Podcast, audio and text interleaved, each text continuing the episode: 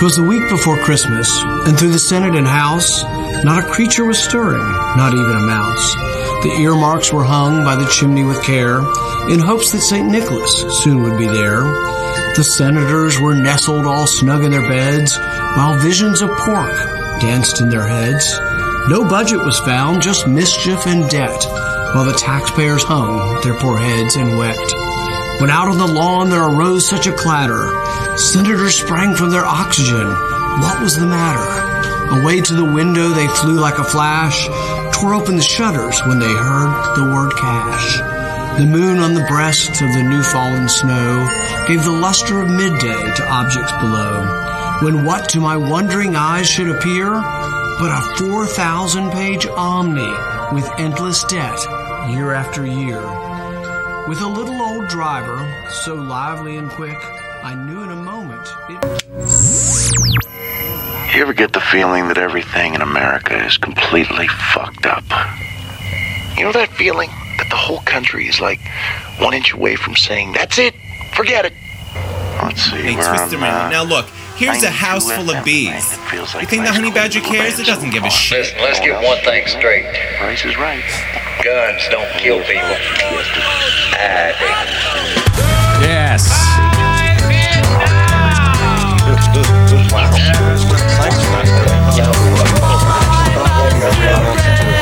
Stand up and proudly say, God bless you.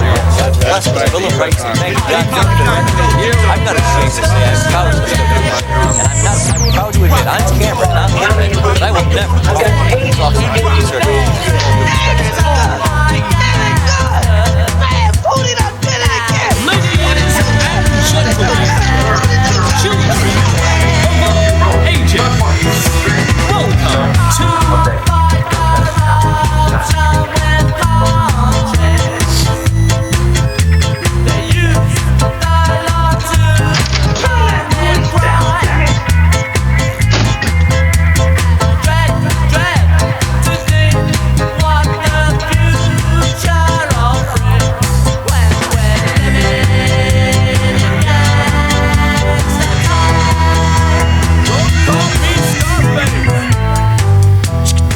think some apologies are in order.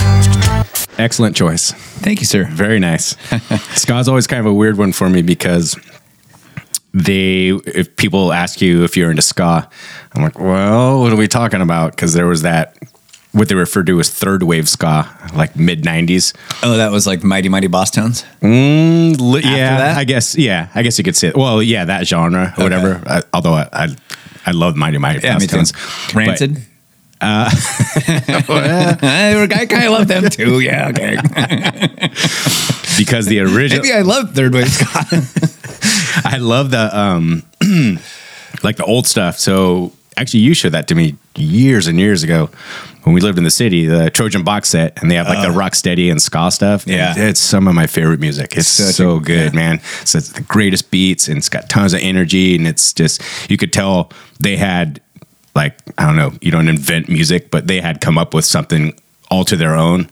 And it's just it was so original and Yeah. like you could just hear like the energy behind it and the passion. And they were just on this like new thing. And everyone's like you can hear like the excitement for it like mm-hmm. coming through coming through the speakers brother. Yeah, just feel it. and then they had the second wave of you know specials and madness and stuff like that. And i still i like a lot of that stuff. English beat. I mm-hmm. love a lot of that old english beat stuff. But then third wave came in the 90s and then it kind of integrated into pop punk. And so you had all of just the pure cookie cutter formulaic uh you know no effects beat that stuff. Oh, and, yeah, and then they'd throw a ska song in there and a ska Right, part. Right. that's what Um, yeah, I hear you. Uh, I, that song, maybe not the most famous of the special songs, but uh, I felt like it was a good, like, kind of anti-authoritarian Yeah. song, Yeah. gangsters. Um, but the reason I picked uh, picked them is because Terry Hall, the singer, died. Did you see that? oh really Yeah, no i didn't and I didn't really know. I I didn't know much about the specials except that I you know I had a couple of their albums. I liked them. But I Uh-huh. didn't ever. I didn't know that he was a white guy.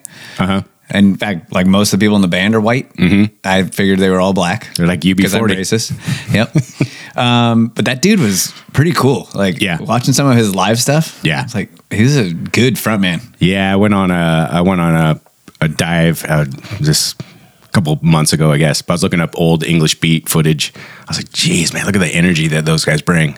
It's it's I love looking at that old stuff. Yeah. So uh, I have uh, they've upped my prednisone dose again. Really? Yeah. so fasten your fucking seatbelt. Um, Based on talk- what? Uh, they think I have something wrong with my kidney still. Jeez. I know.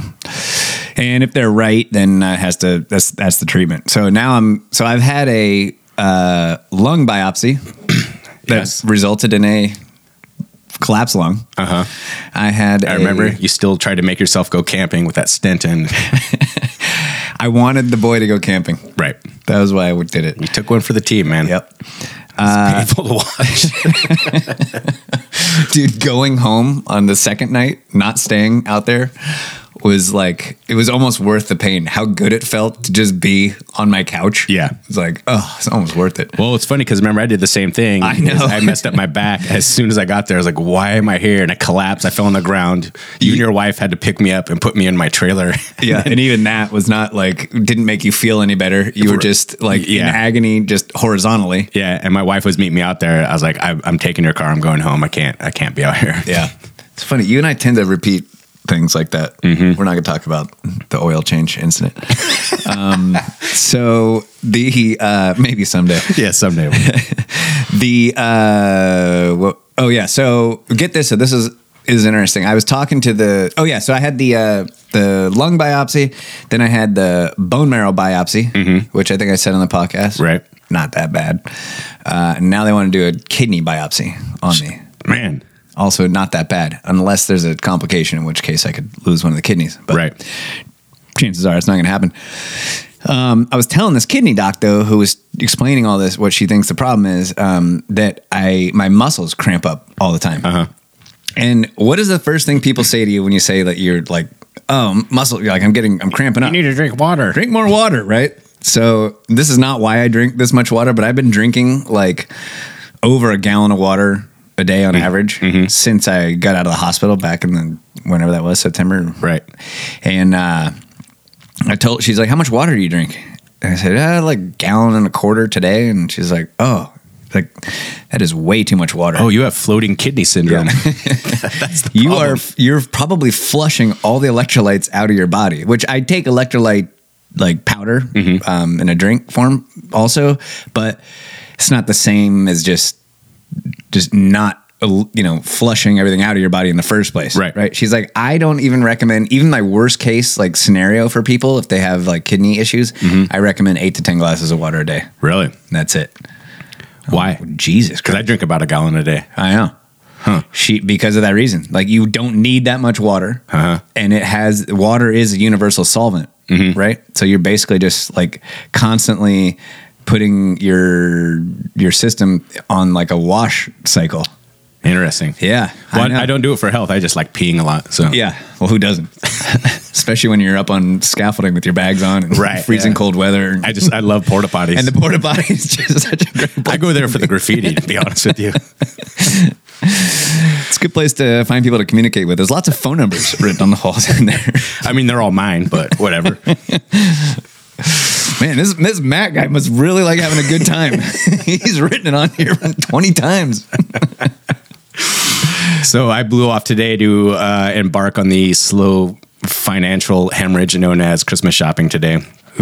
As in, I Did you drive around today? Uh, I did eventually.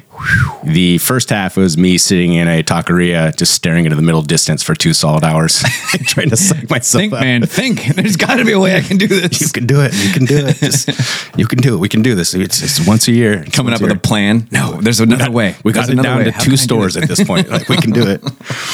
So um, It's too late for Amazon. I know we don't usually do memorials on Liberty Tree, but I feel like I should. I witnessed something that I feel I should kind of pay some respects to. Um, as we have mentioned on this podcast, I've been a lifelong subscriber of just never have heroes because it's always going to let you down. Try your best to just not have heroes.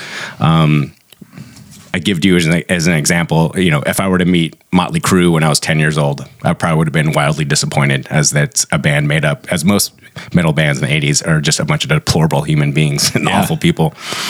And uh, also probably has something to do with that my heroes growing up were professional skateboarders that were probably on average three to four years older than me that and still lived with their parents. So even if I did meet them, I probably wouldn't be blown again, away. again, disappointing. yes.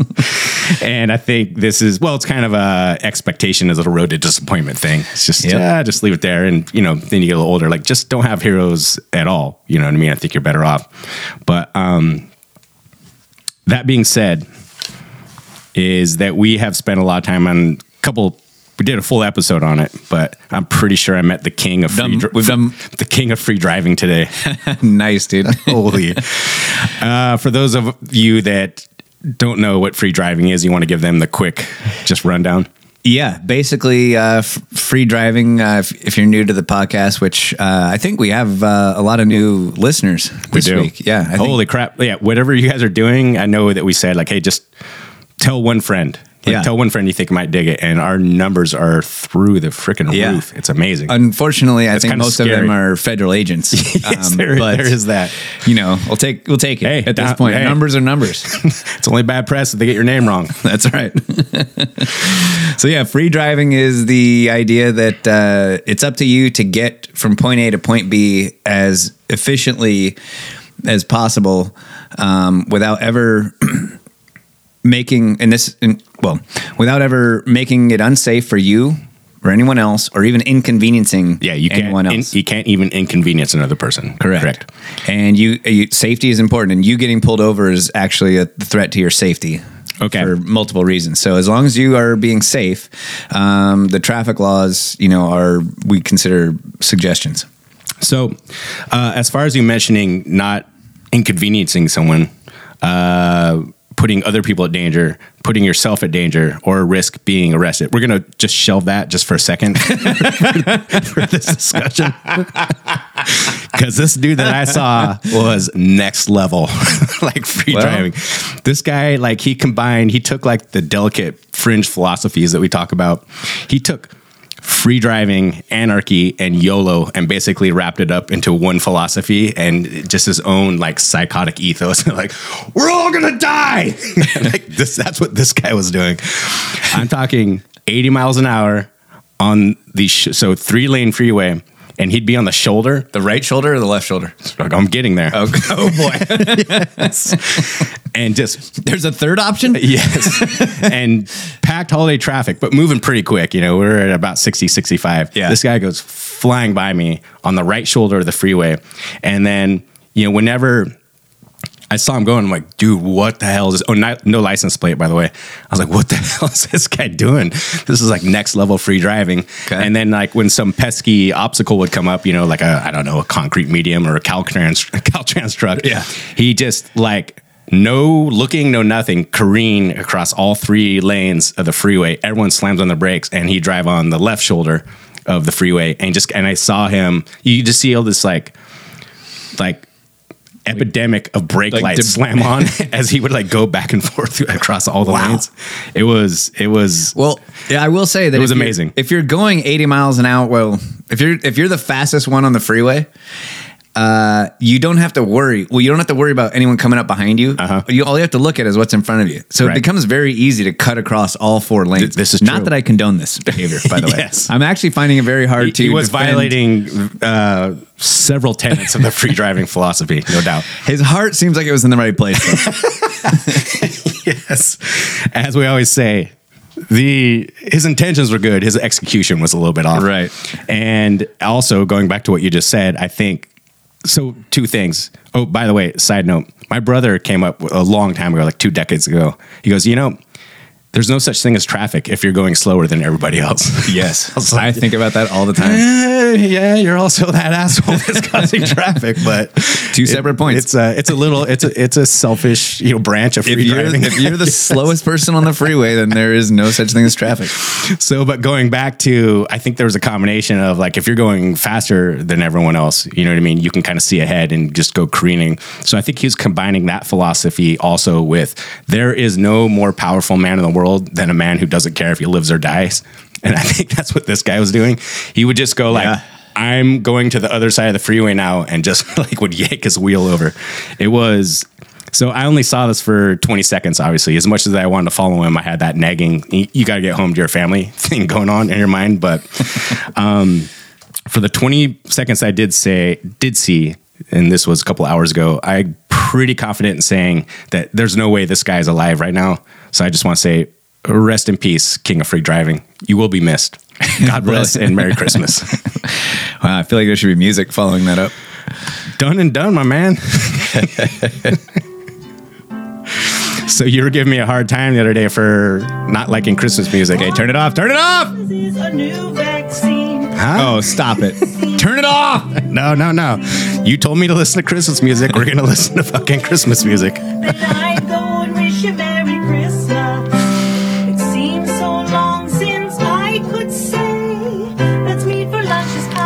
Um, I'm going to put the over under at four cats, uh, and I'm going to take the over. Ewan? I'm sorry, what? My Four brain- cats. Christmas is a new vaccine. What are you talking about? This woman owns at least four cats. Four cats. We could only have a new I can barely hear you over this noise. Can you please turn it off? Jesus Christ, dude. Tell me you're in a cult without telling me you're in a cult. Yeah, exactly. Oh God, it's so punishing. I can't go there even. hey guys kids gather around. Um, so turns out aunt barbara will make it to christmas dinner this year. Uh, so just to go over a few of the rules don't look in your uh, don't look her in the eye when you talk to her and don't do that thing where you don't turn on the microwave definitely when she's in the room. We don't want to repeat it last year. It's a complete nightmare And if anyone sticks a magnet to her, you are grounded for a week. no stockings So do you do you remember when I made that um, Instagram post about smoking and it said I love smoke? yes And you had, you questioned why? Did you ever read it? You because you questioned what is this smoking campaign? Yeah, I did. That we have. So the reason that I made that post was because I see smoking as a demonized activity Mm-hmm. that um, the left has really and the yeah the, the statist left has gone after with a vengeance you know, Mm-hmm. with a fever to try to eliminate smoking in you can't smoke near a restaurant anymore you have to be 25 feet away um, i think there's some cities where you're not allowed to smoke in your car by yourself really yeah. And leave it to good old New Zealand, the country that is trying to make the voting age 16, what Um, could go wrong which honestly, like, there's a lot of countries that I was, I was just looking it up. Brazil, Ecuador, Austria, Cuba, Germany, Isle of Man, Malta, Nicaragua, Scotland, Argentina all have 16 year old voting age. How, how insane is that? Anyways, not the point of bringing that up. So this uh, this is what just happened in New Zealand. New Zealand is cracking down on smoking in a way we've rarely seen on the planet. The country's government is planning to ban future generations from ever buying tobacco products. Under the proposal, anyone born after 2008 will never be allowed to purchase cigarettes or any other tobacco. The bill also aims to reduce the level of nicotine in cigarettes available to older people. New Zealand's government expected to introduce legislation to Parliament next year. Local officials say they hope to make the country completely smoke free by 2025. The World Health Organization describes the tobacco ep- epidemic as one of the biggest public health threats the world has ever faced. It reports tobacco use kills more than 8 million people every Hmm. well Yeah, people who voluntarily choose to be killed by it. Yeah. I hate smoking. I've hated it my entire life, Right. but outlawing it is ridiculous. Yes. That's a silly thing to do. Uh, for several reasons. Let's say you want to stop smoking. Making things illegal doesn't stop it. See the war on drugs in the 80s. See prohibition in the 20s. Prohibition. Yeah. It's that's, yeah, that's like I hate smoking so much. Like I can't eat if someone's smoking around me. That's like I have to go somewhere else and eat. But at no at, at no point I would say like, Yeah. hey, you have to go somewhere else so I can eat here. That's ridiculous. Right. I p- happen to love the smell of cigarette smoke. It reminds me of just good times. being There's- out late night with my friends, working in like Klaus's shop Mm-hmm. back when he and Buzz and everybody used to smoke, and just being, you know, it just the, I associate the smell with good things. Mm-hmm. There's a difference between the smell of burning tobacco and the smell of it on your fingers or your, you know, your friend's clothes or something. That's, uh, you know, like kids that would get on the bus when I was a kid that came from households that smoked. Mm-hmm. You could smell the kid, like the that smoke on the kid when they Yeah. walk by. Just so gnarly. But who the fuck are you to tell me that I can't smoke? Yeah. Right? And there's a reason, you know, that countries like that are also allowing 16 year olds to vote. It's because they are democracy sycophants. Mm-hmm. They think that everything should be down to a vote, and what they do with that vote is they end up controlling everybody else. Mm-hmm. Countries that didn't have a a low voting age or have you know restrictions to voting happen to actually be freer places. So I it's hard to wrap your I head think around. It It's comes a down to a pretty simple philosophy that we talk about, which is basically a common thread through this podcast. It's I, I am not into the notion in any capacity. Pretty much, it says like we don't like this thing, so we need you to stop doing it. Yep. As opposed to if don't do if you don't like that thing, don't do it. Yeah. If you don't like drugs, don't do drugs. No, I don't like this thing, so I'm just going to ruin it for everybody. I mean, what what's what are we losing? Hundred thousand people to fentanyl overdoses right now to drugs. Kid, you know, young, Mm-hmm. a lot of young people. It's like you can make things illegal all you want. It's not going to stop the problem. Right. Damn. Yeah, it's a simple lesson, but I just This thought is the first like, time in my life I have ever supported something about smoking. it's just something I still hate to this day. But yeah, right. on, on principle, I understand what you're saying, and I agree with that. I didn't really think that was worthy of uh, the actual show, so I put that little thing in before we actually started the show. Good morning. Time to get up and go to work.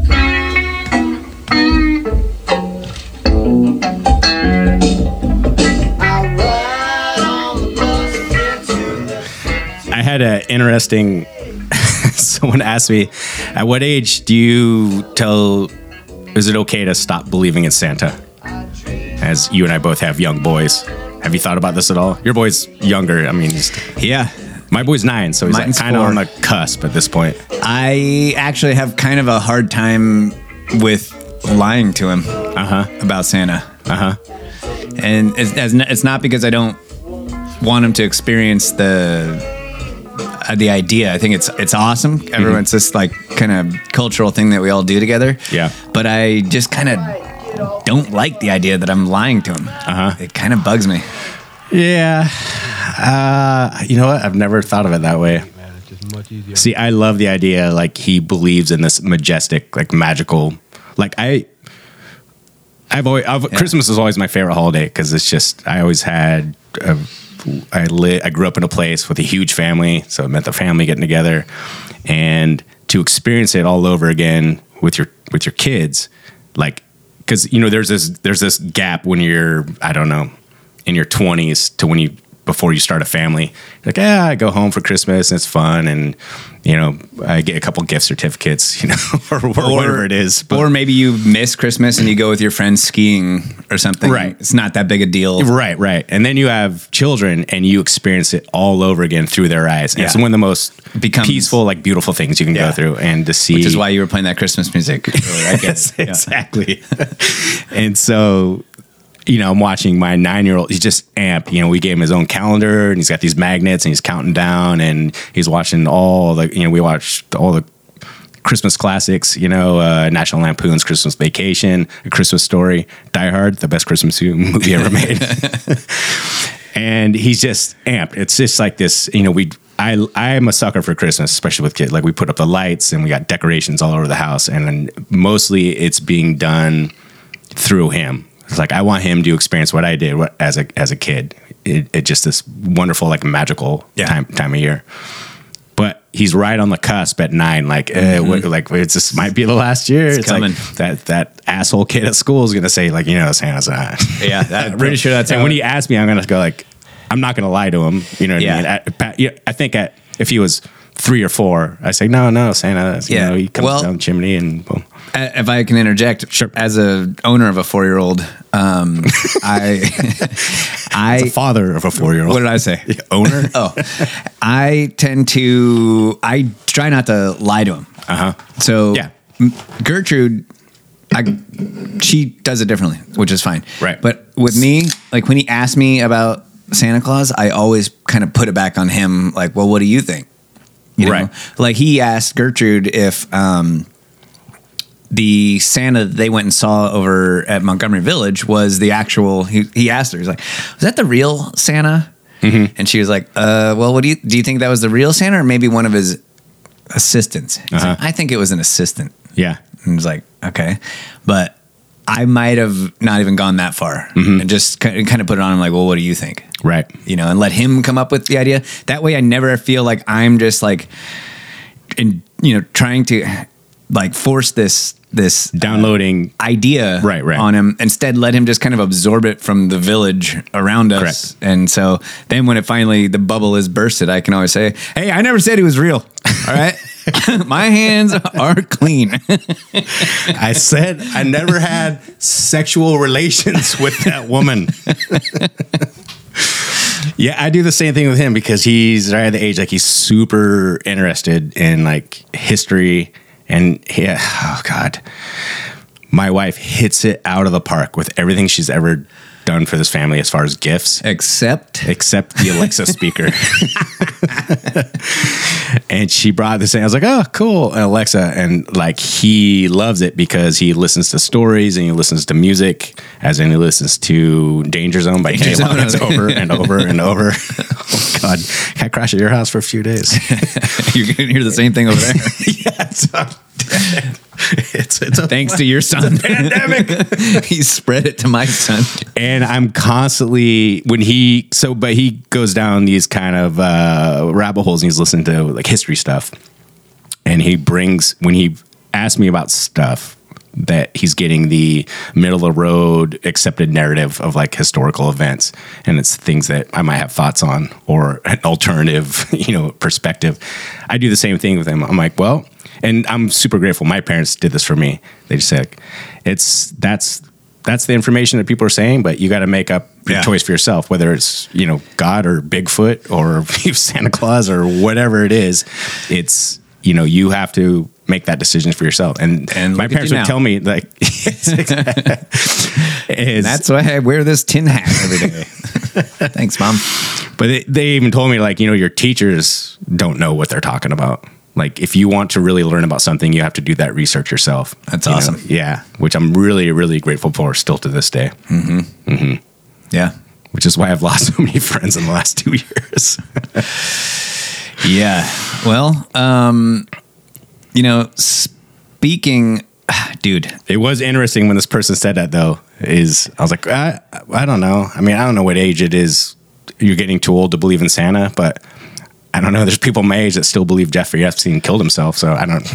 didn't kill himself. Exactly. Yeah. What are you gonna do? Um, so I've been having this uh, kind of two opposing ideas in my head mm-hmm. lately, kind of wrestling with them. That we come on here and we talk a couple times a week about. I mean, just listen to our intro. You know how a fucked up America mm-hmm. is, right? How awful the place, the world is. But at the same time, I truly believe that we are so lucky to be alive Right. today in America and men, not women, thank God. and you know, it's a, it's like it, I really do truly believe that the world is a beautiful place and it's the Someone isolate that clip.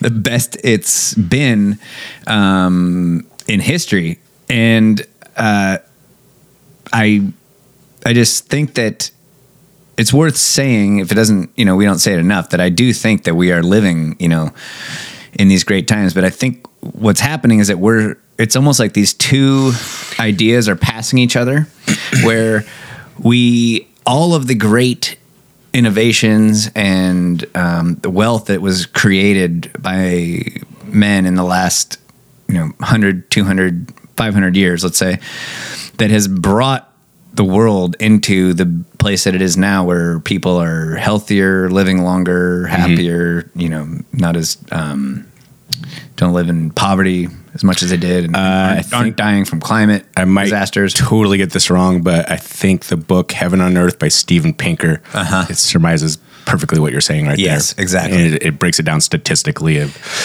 especially giving when we talk about the problems that we have in America as the way I always think about them all. Yeah, it's fucked. There are it's just there are some horrific injustices going on all the time, but it gets way fucking worse once you start going to other places. So And I think that, you know, this miracle that happened that people got brought out of poverty to such a great extent and, and we're all living much happier, healthier lives because of it, um, is being threatened by things like communism. I just started reading uh, the Gulag Archipelago today. Oh, it's so. It's Have you read it? Yeah, yeah. Whew. It's amazing. It's very long and very worth going through. It's I- it's amazing. I, I used to listen to it. I was doing a job by myself for like a month, and I had that on audiobook, and I would just listen to it over and over and over. It's it's incredible to listen to. Yeah, I think it's especially- 24 hours is the yeah, and then version you also put that within the context, like given how long I don't know human beings and society and I don't know culture as we know it has been around.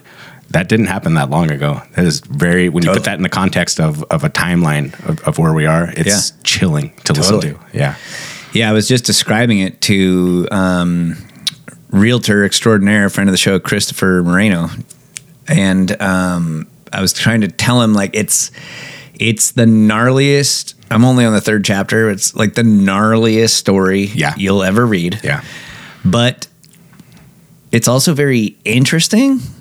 If I can, you know, I don't. It's very interesting. Oh, absolutely. What what was going on with the the secret police and Yeah. um, the way that they arrested people and for no good reason. And it's it's so it's it's interesting. It's not just depressing is what i'm trying to say. It's it's it's also interesting. And there is this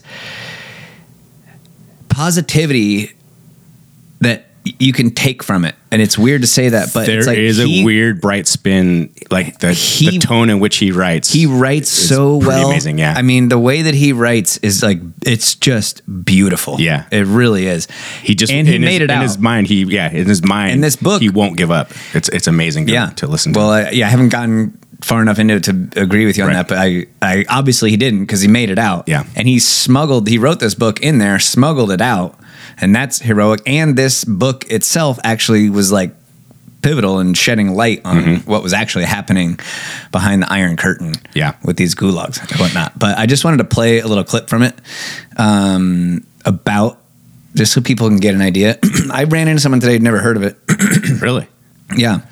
Guys like us, it's like we talk about it probably on a, or mention it, you know, Yeah. daily basis almost or weekly at least. And even uh, Chris Moreno had he'd heard of it, but he was like, you know, it took him a minute to kind of, oh, that book, yeah. But so it's not really like in people's Right. frontal cortex way it is with us. But this is him describing what it's what it's like when they're going around and uh, arresting people. For several decades, political arrests were distinguished in our country precisely by the fact that people were arrested who were guilty of nothing and were therefore unprepared to put up any resistance whatsoever. There was a general feeling of being destined for destruction, a sense of having nowhere to escape from the GPU and KVD, which, incidentally, given our internal passport system, was quite accurate. And even in the fever of epidemic arrests, when people leaving for work said farewell to their families every day because they could not be certain they would return at night, I remember this part. even then, almost no one tried to run away, and only in rare cases did people commit suicide.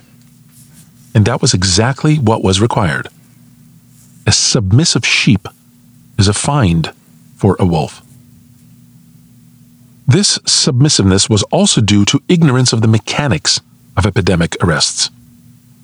By and large, the organs had no profound reasons for their choice of whom to arrest and whom not to arrest. They merely had overall assignments, quotas for a specific number of arrests.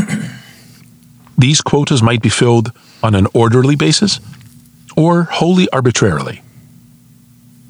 In 1937, a woman came to the reception room of the Novocherkassk NKVD to ask what she should do about the unfed, unweaned infant of a neighbor who had been arrested. They said, Sit down, we'll find out. She sat there for two hours, whereupon they took her and tossed her into a cell. They had a total plan, which had to be fulfilled in a hurry, and there was no one available to send out into the city, and here was this woman already in their hands. So I don't know that if you've gotten there yet, but so I remember listening to this for the first time and being pissed that I wasn't exposed to it at an earlier age because my first thought was like, this should be. You should read this in high school. This should be taught 100%. as part of your education. 100%. And I don't know if you're there yet, but the most one of the most kind of chilling aspects of that book was is the and we have talked about this a lot on here is one of the most like diabolical slash genius things that they achieved once they got people once that these quotas were established and realized like we're yanking everyone out. Like you you run afoul of us in the slightest amount. Or maybe not Or if you don't. yeah or if you don't. But that's when neighbors started turning on neighbors and saying because like look if i'm if i'm taking that spotlight and showing it on someone else that means it's not sh- shining it's not shining on me. Right. and that's gonna it's gonna buy me some more time. And that was the most disgusting part i mean it's it's chilling to to read that stuff Right. So here we are, we're living in the, the greatest time to be alive. and then something like this can come along and really ruin your day. Mm-hmm. Right? being thrown into a gulag Communism. yes okay And I I feel like we are flirting with that around the world right now. Not obviously not to that extent. But this is not something to be taken lightly, yeah you know? Uh, I think that uh, I might be kind of going where you're going here, but the when I listened to it the first time, the I uh, made this moral equivalent. I'm like, we are kind of seeing that right now. This is you can make some pretty direct parallels to what he's saying and about the notion of people just living in this constant state of anxiety and fear so much so that they start turning in neighbors and relatives and you know what i mean to like shield themselves you know get the attention off themselves is i thought it was a pretty good metaphor for woke culture and cancel culture and all these and i tell these people that i know that that are into this stuff the friends that you know i might have had hope, hopefully have still have. But i'm like you don't understand the way that this is cultural marxism. The way the woke mob like it's only a matter of time before they come for you. It's just a matter of time. Like they're and we see that with the woke mob and the woke left. Like they are eating their own now. And we talked about that on the last po- on the last podcast with people like um Matt Taibbi and Bari Weiss and Eric and Brett Weinstein. Yeah. people they, they step out of line just a little bit, and the and the mob turns on them in a way that's way more vicious than they were against what their actual quote unquote enemy is, which would be I don't know the cultural right, for example. they became enemies of the people. exactly. Yeah. In fact, he talks about in that book, like it was way safer to have dynamite in your house uh, under Alexander II than it was to have, what did he say? Like, um, oh, uh, to be uh, hiding the child of someone who was thrown in the gulag Right. in your house. Yeah. You know, a, a human being. Like protecting a human being, you know, was more dangerous than having actual arms that you were going to use against the government Right. under another ruler. Like that's that's the threat. And that's why they were doing it is to con- continuously intimidate people. So I mean, luckily we don't really live in a um a society that uh has a secret police force, for example, or Uh, on that note, I tell you I got contacted. Uh, I will call it a social media platform. Oh, well, it's Telegram, Uh-huh. but uh, there was someone that was absolutely was a Fed. yeah. It was a because the way that Telegram works for if, for anyone that doesn't know is you just subscribe to a bunch of channels, and I subscribe to anything that looks just kind of weird and off the beaten path, just for my own interest. Like Mm-hmm. I belong to a channel that um, is like you know you don't need food or medicine, all you need is sunlight. You know some like out there stuff. No, that's that fits the profile. yes but this one, this uh, that I don't even remember subscribing to, and it was a uh, you know. Revo- you know, we're part of the revolution. We're gonna, you know, overthrow the government. You know, using kind of not direct language or whatever. And then uh, my name popped up in there. I'm like, huh, who is this? And I started like going through it, and like it took pretty immediately like some weird like just Yeah. bullshit white power shit. you know what I mean? I'm like, oh boy, like what, what? Why is this on my phone? And they reached out to me like, hey, you like you can't be on here and just look at it. Like you have to be part of the fight. Like, are you ready to get activated? Like, we're ready to like. And I'm like, okay, like, like delete. Like, Print color. you tell me you're not a Fed without being a Fed. It's like I know this guy has a mustache and a flat top. Well, I mean, lucky for us, um, like I said before, we do live in a in a place where we don't have to um, worry about secret police. Even though, and by the way, I would just want to say because I know that the feds are listening, um, especially And thank you for listening, Week. by the yes, way. appreciate your. And dude, if it wouldn't kill you guys, leave a five star review and a comment. We'll read it on there. for God's sake. Um. Anyways, this is uh, disgraced former FBI agent uh, Peter Strzok. Do you know who he is? Yeah. Okay. For those of you who don't know, he he's so lame. He basically uh, was fired from the FBI for being too partisan, for going after Trump in the Russia investigation um, nonsense that was happening. And All that stuff turned out to be true. oh, did it? Yeah, that's what someone told me a couple weeks ago. No. That's that's my cue to go. Anyway, good to see you, man. Yeah. Good chat. Um so yeah, and he also helped Hillary Clinton by getting uh, James Comey to change the wording in his letter to Congress from grossly negligent to extremely careless, which was actually based on her her email server. It was actually a legal thing. Like grossly negligent means you go to jail. Um, did we ever get a chance to look at her email server? Uh, I think it's still available, right? It didn't get Or is that the one that she deleted. destroyed? Did it? Oh, is that what happened? Yeah. Hmm. Anyway, go on. Guess we'll never know. You know what though? I'll say this: We're moving on. That's old news. those, yeah, exactly. Those emails are out there. Really? Well, she sent them to someone, right? There's two sides. There's two ends to an email. Okay. So I don't know anything else than that. But um, this guy Peter Strzok wrote a. Uh, this is how. this is how biased this guy is. Peter Strzok wrote a memoir, and he titled it "Compromised: Counterintelligence and the Threat of Donald J. Trump."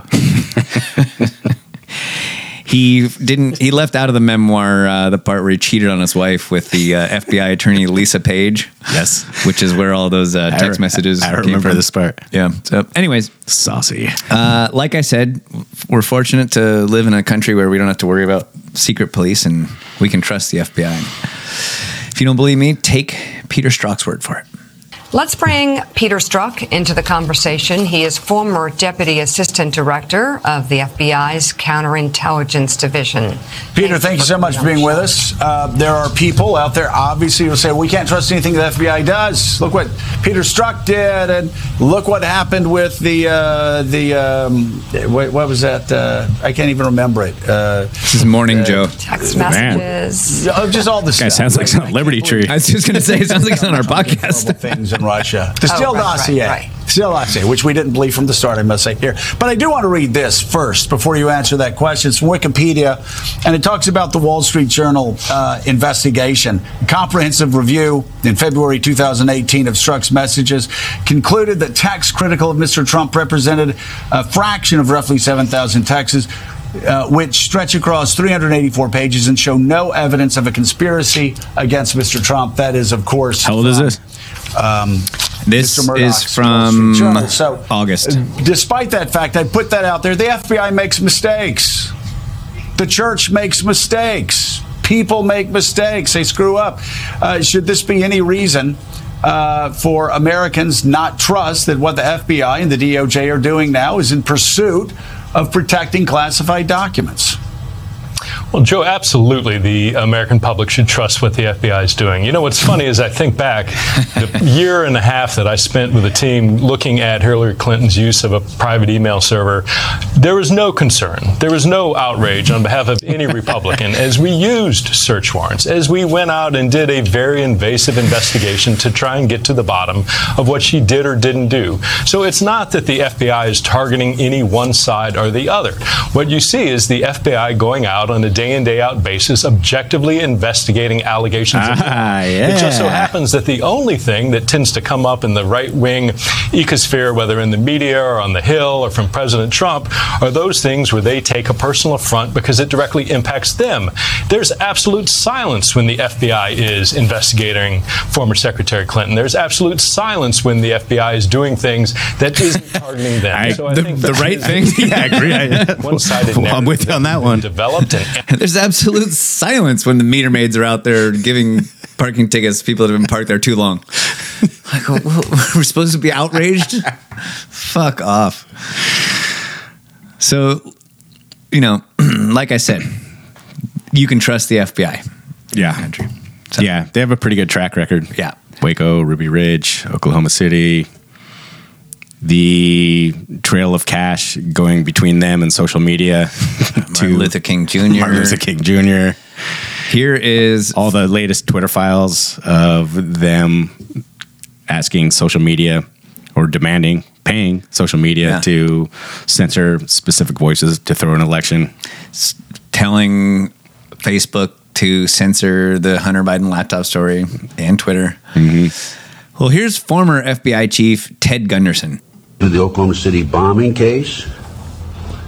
Huge cover up. Jack Kennedy's assassination, huge cover up. Bobby Kennedy's assassination, huge cover up.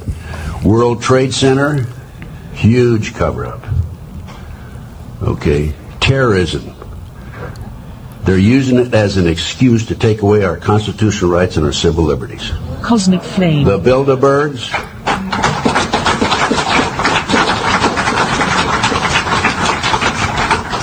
the Illuminati, Bilderberg, New World Order, globalists are the element behind this. It dovetails into the satanic movement, and this movement has infiltrated into our intelligence. This guy's going community. deep. If I had heard this, uh, In 95 when he said it? well, yeah, maybe a year ago, when he got to the satanic part, I probably would have done a little like eye roll. Yeah. But Nah, the Biden administration has literally hired a sat- Satanist Yeah. as to be part of the cabinet. Right. It turns out he's not a really good dude. right? I, it's the same guy that was stealing the luggage, right? Yes. He's a Satanist. Yes. So, yeah, this guy, Ted Gunderson, was onto some shit. And he was the uh, FBI chief in, in LA. And he had a lot of serious questions about the Oklahoma City bombing. And so did a lot of other people. And there was a clearly a major cover up uh, there Yeah. um, that I want to get into. But just for an example of like how unfavorable of a F- former FBI agent Ted Gunderson was, he wrote a book called "The 200 Year Plan: America's Shadow Government and the Great, excuse me, and the Great Deceit." I found that on this website that it's not like the Wayback Machine, but it tracks like Right. people's anything people write or publish or whatever. Uh-huh. So he has this book out there. So I was like, oh, I'm gonna try to find it, see if there's an excerpt or something that I can get out of it. Out of stock everywhere Yeah. except Amazon. Huh? You can get it on Amazon, but the paperback version is two hundred and eighty nine dollars. It's classic. I have a feeling, even if you click on it, which I was too chicken shit to do, uh, then you you end up still not being able to buy this Right. book, right? So, anyways, um, I'm gonna turn right here to Oklahoma City bombing for a second, and the reason I'm bringing all this up, it's not just like I mean, it's fun and it's it's a story that I want to get out there, but um, I'm actually like legitimately nervous right now Uh-huh. about. I, maybe it's because I'm reading the, the Gulag Archipelago, but about what we're doing. Yes. Yeah, me too. I I feel like talking about this stuff is probably gonna be. There's like this part of me that thinks I'm gonna look back on these conversations and think, why the fuck did we do that? Yeah. Right. We're putting ourselves in danger because we do live in a Why don't we just podcast about like barbecuing or something? Exactly. Exactly. But uh, you know, fortunately, we I don't believe this guy Ted Gunderson. I believe Peter Strzok. We live in a country where we can trust the FBI. We don't have to worry about them. However, there's this other guy, Jesse Trentadue, who was looking into the Oklahoma City bombing situation because his uh, brother I think I was telling you about this, but I didn't go into it on on last podcast. But his brother, and this is an attorney in Salt Lake City. His brother was picked up by um, the cops because he had a traffic violation, and his brother was a former military guy, but he was um, he was on parole, and so um, he ended up in jail. But for I don't know what his parole was for, but he ended up in in federal detention right facility. So the feds basically running this place, and um, while in there, he was soon found hanging in his cell, dead. Photos. This article I'm reading from right now is from the Libertarian Institute. Institute. Photos released to Trentadue following a subsequent lawsuit against the Federal Bureau of Prisons, however, showed that his brother's throat was cut and his body covered in bruises. Yeah. Authorities had apparently tried to cover his wounds with makeup before releasing it to Kenneth's family. The theory behind his death is having shared a close resemblance with someone called Richard Guthrie, a white supremacist who the FBI thought had information about the OKC bombing. Kenneth was mis- was mistaken as Guthrie and taken by the FBI for interrogation. So mistaken identity. They got the wrong guy. Yeah. And then and this information actually this mistaken identity thing was actually given to Trentadue by Timothy McVeigh. He actually got this information while he was in in there in prison. He had heard that the uh, that the FBI had mistaken Kenneth for Guthrie and that his death was the result of a botched interrogation session. Yeah. Okay. So maybe, maybe not. However, I mean, that seems a little bit like you could see that just kind of being a story that you could easily kind of, Mm-hmm. Eh, mistake that. But there's a lot of those stories though. And guess who else ended up dead?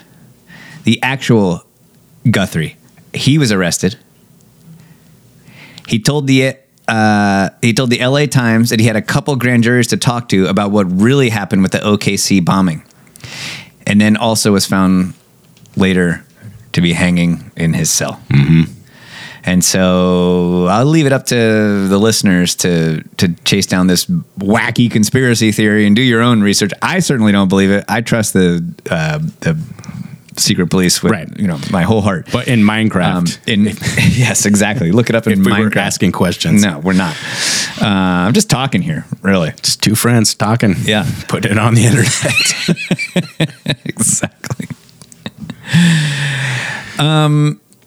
So, anyways, uh, yeah. So when you talked about the you, that you wanted to bring up some of the stuff with the FBI, I was like, you know what? I have a bunch of stuff too. I was going to talk about Seth Rich. I was going to talk about I'm blanking on his name right now. It's, for some reason, I cannot retain this name. Uh, the guy that broke the the crack trade in Iran Contra scandal, and I was funding the Sandinistas and all this, and he broke it all, and both died. Uh, one died hanging, but with two gunshot chest to to the chest. Uh, Well, he one died himself and then wanted to make sure he right, and the- and uh, the one who broke the Iran Contra- scandal died with two gunshot wounds to the head, committed suicide. Yeah. so maybe we'll do that another time. You could you can go so deep on this. Stuff. I know, I know. Yeah. There's a lot out there on it, but um, yeah, I so this would be such a better podcast if I was not married with a child and I didn't worry about my own safety. Anyways, this guy uh, Strzok, before we get off this this subject um, that I'm not doing justice to, um, I just want to play uh, one more clip from from Strzok and him telling uh, this is on October 22nd uh, this year or October of this year, and uh, he was talking to Nicolle Wallace on MSNBC um, about January 6th. And so this is a guy who says that the FBI is not partisan, even though he wrote a book saying why Trump was a problem. And he also helped uh, the other opponent of Donald Trump right. get elected. Um, this is uh, what he was saying to her on that show. You know, that Mueller ethos emanated, I'm, I'm sure, from his own personal code, but also post 9 11. And I worked in the administration in which he served as FBI director. And what he sort of gave birth to in the lexicon was we, the FBI would never again. You know, of course she did, right? Like all of these people, they're just this incestuous. The media and our secret police are like uh, in Minecraft are obviously like they're just this revolving door. They all work together. They all know each other. They're that's probably it's exactly what was happening in Twitter and uh, and in Facebook too, right? They just yeah. They hire people from the FBI. That person that was working for Twitter that was also in the FBI, that might have just been this same thing that happens in all these media organizations all the time. I mean, I mean, I, I, it's not a maybe. I think that's exactly what is always happening.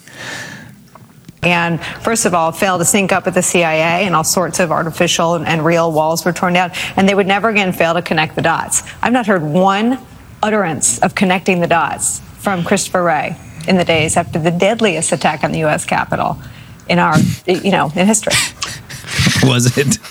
Nicole, I think that's right. And I think if you look at the scale in terms of the threat to democracy, I mean, 9 11 was a tragedy. We lost thousands of lives in a horrific Oh, way. we go. that we still mourn to this day. But when you look at something that is an attack on democracy, something that could actually bring about a fundamental change to American governance as we understand God forbid. it, 9 11 is nothing compared to January 6th.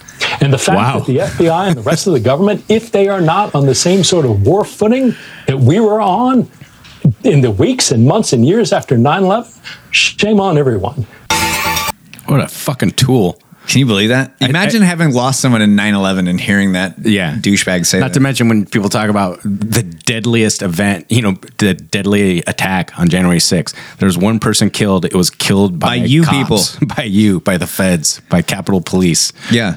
I mean, any attack on the Capitol would be the deadliest attack in history because we've never had one, right? Well, except for the time that BLM stormed the Capitol. And, the the- Brett Kavanaugh hearings when they stormed, they stormed a federal building. Other than that, Yeah. Um. So, yeah, I just uh, when you hear about oh god, should I go? Such a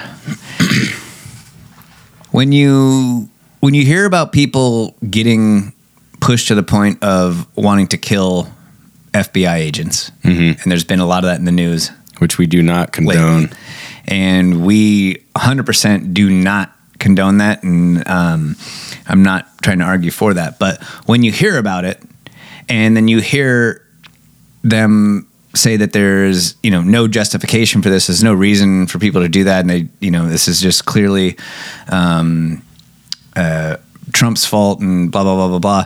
What it it just makes you think like these what's actually happening is people are fed up with being abused right. by law enforcement. And so while we don't condone that happening, it's kind of like um, when Bill Burr was talking about hitting women, and he said, "Yeah, there's people say there's no reason to hit a woman," and he's like, "Well, I mean, you shouldn't do it. You 100 percent should not do it." But there was a reason, right? I mean, I want to know what she said right before she got hit. so, wow, not condoning killing FBI agents whatsoever or hitting women. Are we going to actually publish this? we, I don't think we can put this out, dude. Now we're putting it out. okay, I'm going to be walking around. Uh, I would also like to say to those of you that might have a slinged, un, uh, just a slight unhinged part of your personality that might think it's a good idea to storm a Capitol building or threaten a federal agent or to do anything like that is I think that if you do enough digging, that almost every single one of these events is a Fed honeypot, much like the person getting hold of me on Telegram. Do not fall for this shit. Don't be a dummy. I know some of you are dummies, like, and that's why your brain's fucked up. And we we understand that the world is a you know not the place that we all think it should be. Yeah, we're not living in the America that we should be. But again, going back to what we were saying earlier, the world is a good place, and we just have to work to right to bring people around to it. Um, and the way to do that is not through political violence.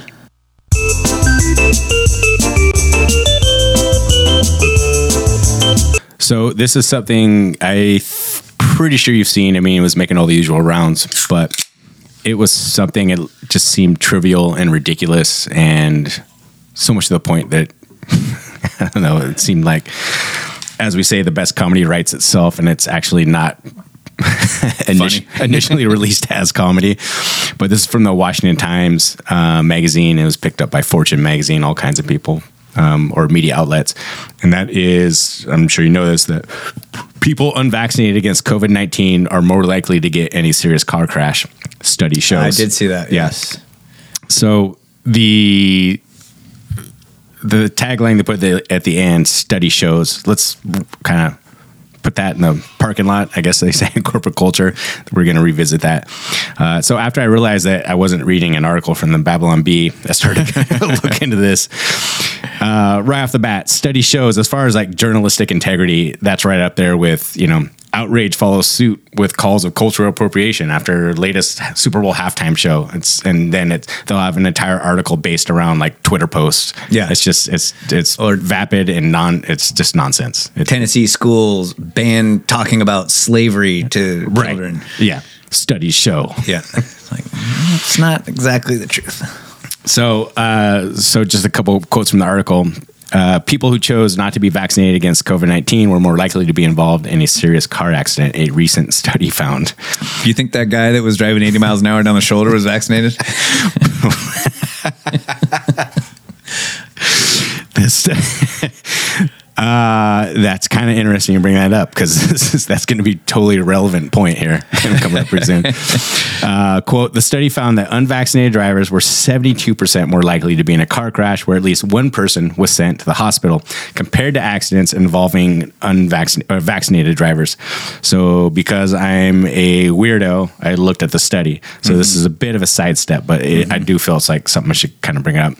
This study was conducted after um, Canadian researchers gained access to over 11 million uh, Canadian citizens' private encrypted health data. So that should be scary enough. In Canada? In Canada. No. Yeah, old Trudeau, who's transitioning, by the way, and Fidel Castro's uh, illegitimate son.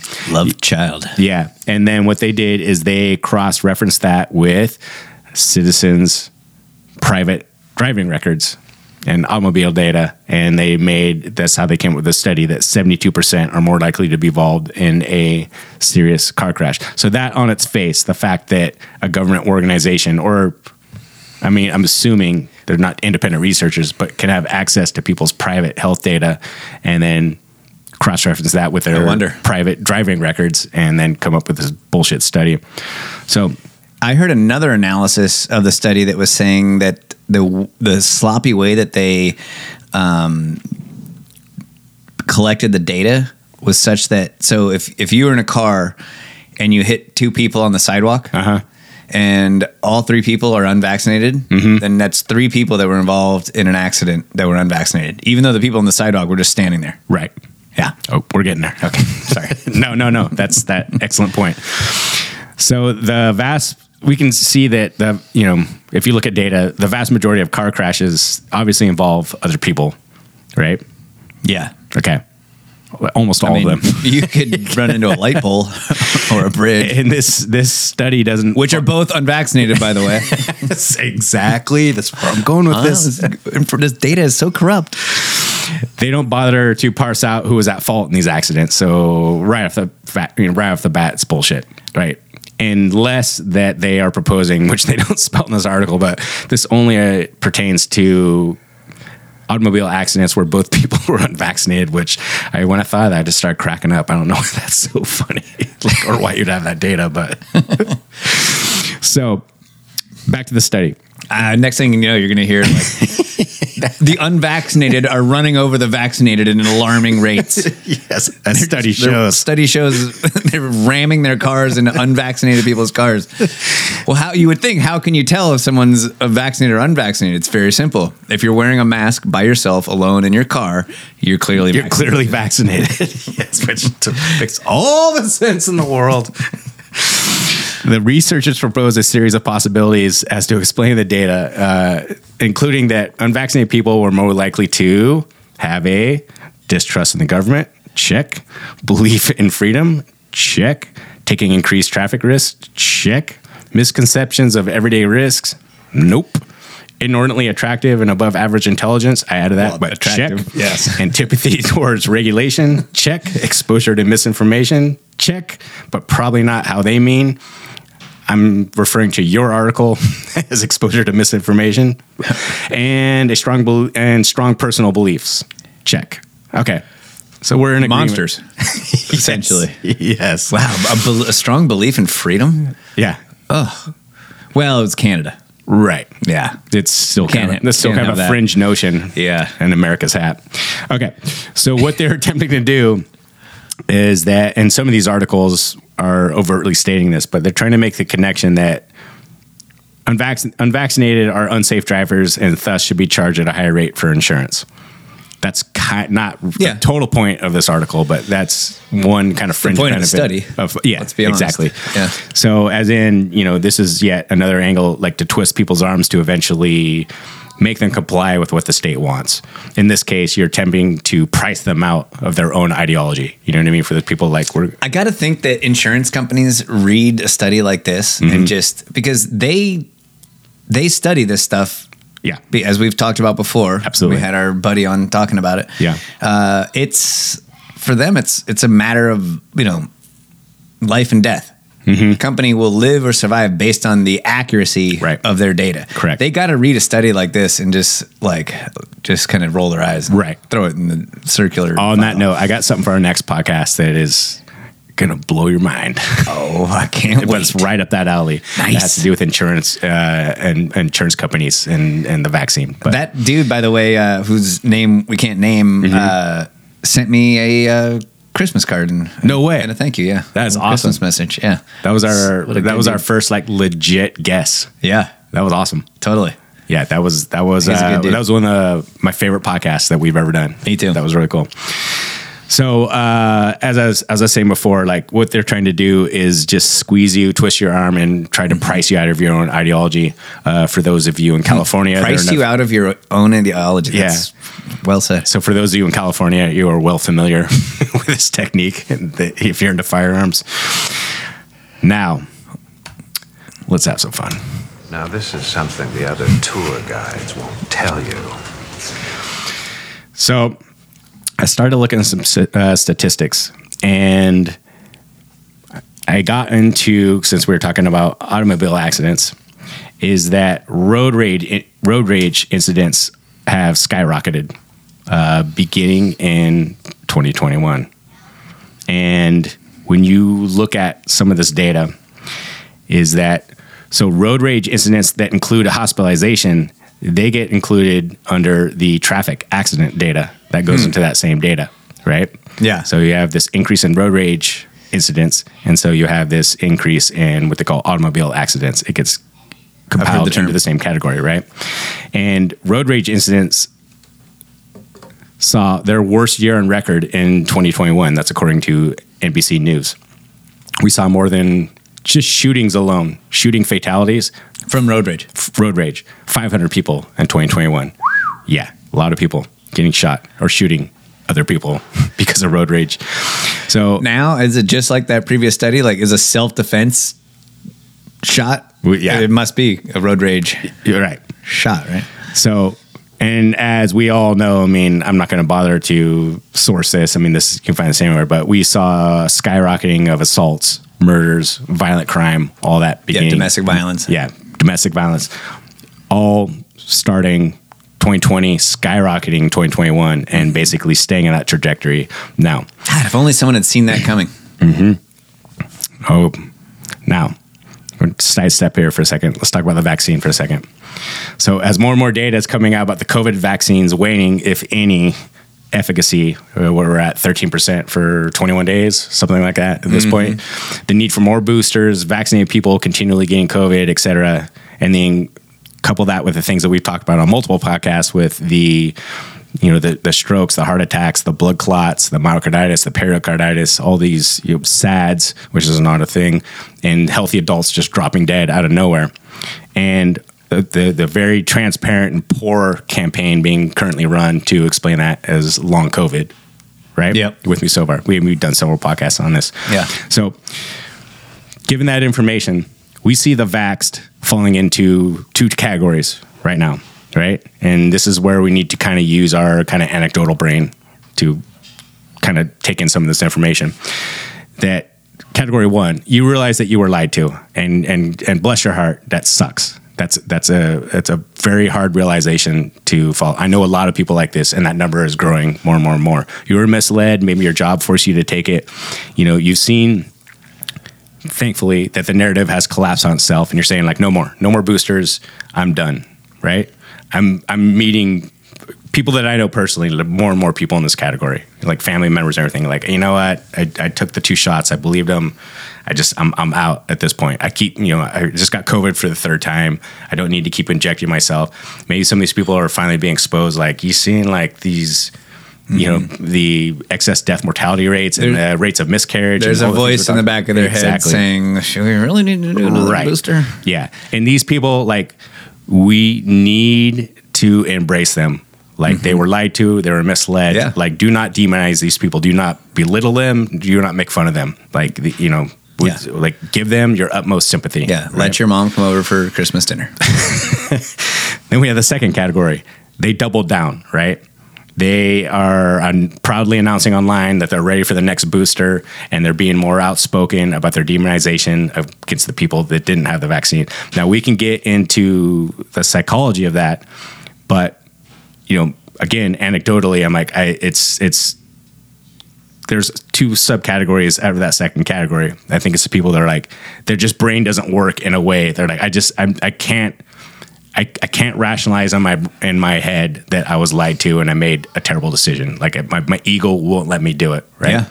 Either that or they're completely like covering their tracks psychologically in their own mind. They're like, nope. I'm going to double down. Like I'm going to get more aggressive about this stuff. Right, and that this is probably a subconscious uh, thing. They're not actually saying that to themselves. So, as this second category doubles down and becomes increasingly aggressive and more outspoken, which we are seeing anecdotally, I'm seeing like you know in real life, online, even news articles, social media, what have you, we begin to see like a bit of a pattern statistically, right? Okay, okay, I'm going somewhere with this. All right, Mm, I'm there. And that is to analyze this behavior, we have to take note of it and then compare it to the data of road rage, assaults, murders, etc. And then we begin to make a bit of a connection. All right. I don't expect, yeah, just, just take this ride with me. what we are seeing, and I hate to say this, but what we are seeing is the mere origins of something that is on the brink of becoming profoundly problematic in our society. We are seeing the beginnings of the next pandemic, an actual pandemic that is going to affect everybody, whether you're vaccinated or not. And it is, if this is correct, it is going to be horrifying. It's called, it's called booster rage. Yeah. Studies show. Yes. And just how we watch everyone take it upon themselves to suggest, urge, eventually demand that the rest of us inject ourselves with an experimental gene therapy. It's on us. Like the, the burden is on us now. Like we need to reach out and help these people.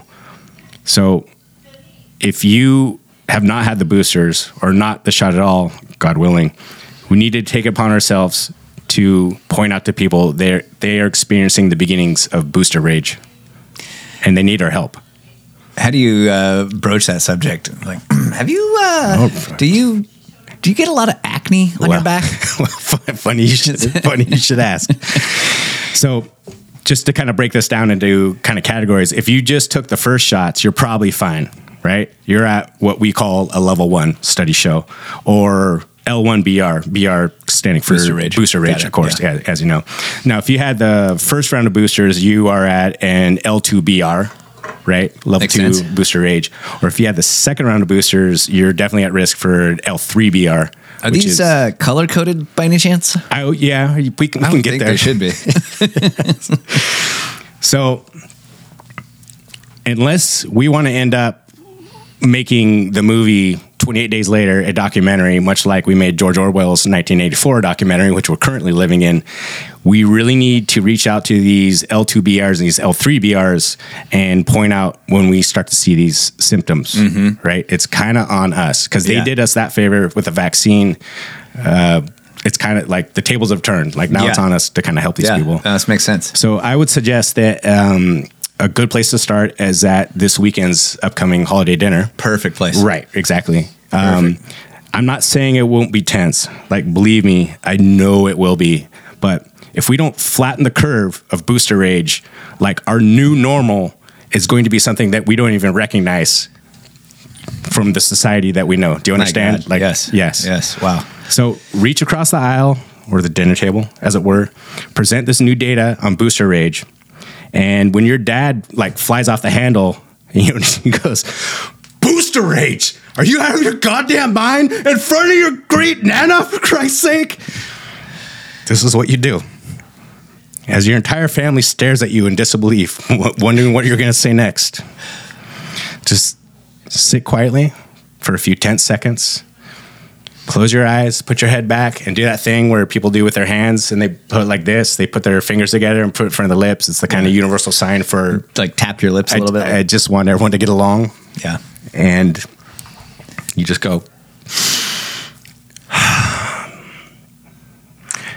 Dad, I love you. This is a little uncomfortable, but what I'm talking about, booster age, what you are doing is exactly what I'm talking about. And I just say that because I love you. I love you, and I know that it's not really you talking. Right.